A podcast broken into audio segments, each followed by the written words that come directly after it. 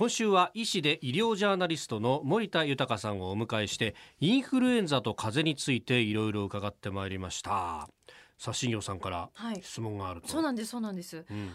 私すごく冷え性でして、特に手足がすぐこう冷たくなってしまうんですけれど、女性ってその冷え性の方すごく多いじゃないですか。確かにそうだね、風邪の引きやすさに男性と女性でその差というかあるんでしょうか。どっちがこう風邪引きやすいとかっていうのは。はい、どっちが引きやすいと思います。やっぱり女性ですかね。そうですね。あ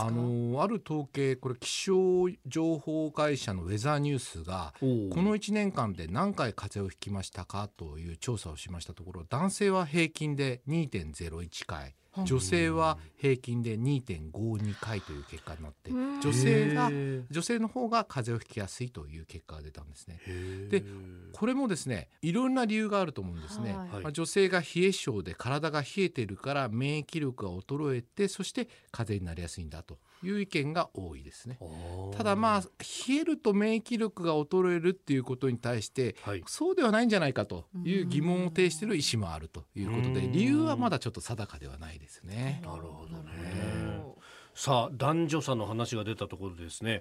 森田先生は不走写真書から名医が教える寿命を延ばす恋愛医学という新刊を出版されました。いや先生、これ今手元に目次があるんですが、面白そうですね。私ドキッとしたのはですね、もういきなりこう開いてすぐでドキッとしたんですけど、一人酒は脳卒中のリスクが高い。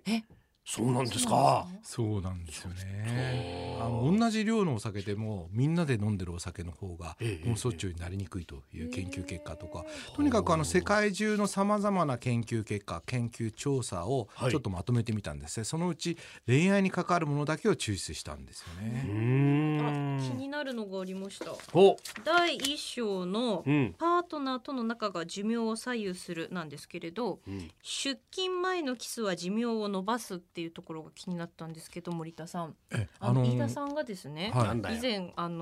奥様とお付き合いされていた時期に品川駅のホームで朝キスをしていたという目撃情報がありまして。大盛りだよ。果たして大盛りでしたっけどっちでもいいんだけどそれは果たしてこう寿命を延ばすのかね。いや、素晴らしいですよ。素晴らしいですか。海外の研究なんですけども、出勤前にキスをしているカップルはそうでないカップルに比べて寿命が5年長くなって、年収が 25% 上がって、あと交通事故なども少なくなるというふうに考えられてるんですね。ほう、素晴らしい、いいことずくめじゃないか。良かったですね。ただ日本でキスまでする人ってあんまりいないかもしれませんね。しかも駅のホームで。ただ朝ってとても大事ですよね。朝ちょっと行ってらっしゃいっていういい感じで送り出してあげる。別にカップルじゃなくてもお子さんをね、学校に出すときに、あんた頑張ってきなさい、今日はできるわよっていうような感じで送り出してあげるだけで、とってもいい爽やかな朝を迎えられて、そして一日が全てパフォーマンス力が高まるんじゃないかなと、この研究から読み取れますよね。これはですね、これから相手を見つけようと思っている人も、どうやったら自分の恋愛力アップにつながるかという、そういった方法も書いてあるんですね。これはいいね。誘惑する時の露出度とかもいろんなことがこれ参考になるんじゃないかな。女性の魅力度のことなんですけど、露出度は 40% がいいっていう。半分ってことですか。半分いかないぐらいなんですね。もっと露出した方が魅力度高いと思われがちですけど、それだけ出してる人っていうのは、なんか他の人とも不定を働いてるんじゃないかっていう男性の心理が働いちゃうので、あんまり出さない方が魅力的だという研究論文なんですね。なるほど。しかもそれが一つ一つ全部研究されて論文として出てるんですね。だってなんかグラフとか図とかも結構この本の中書かれていてですね、すごく説得力があります。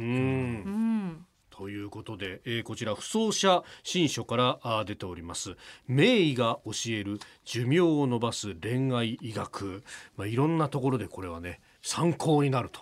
男も女も参考になりそうな、もんであります。ぜひ、お手に取っていただければと思います。ということで、この1週間、医師で医療ジャーナリストの森田豊さんにお話を伺ってまいりました。先生、1週間どうもありがとうございました。ありがとうございました。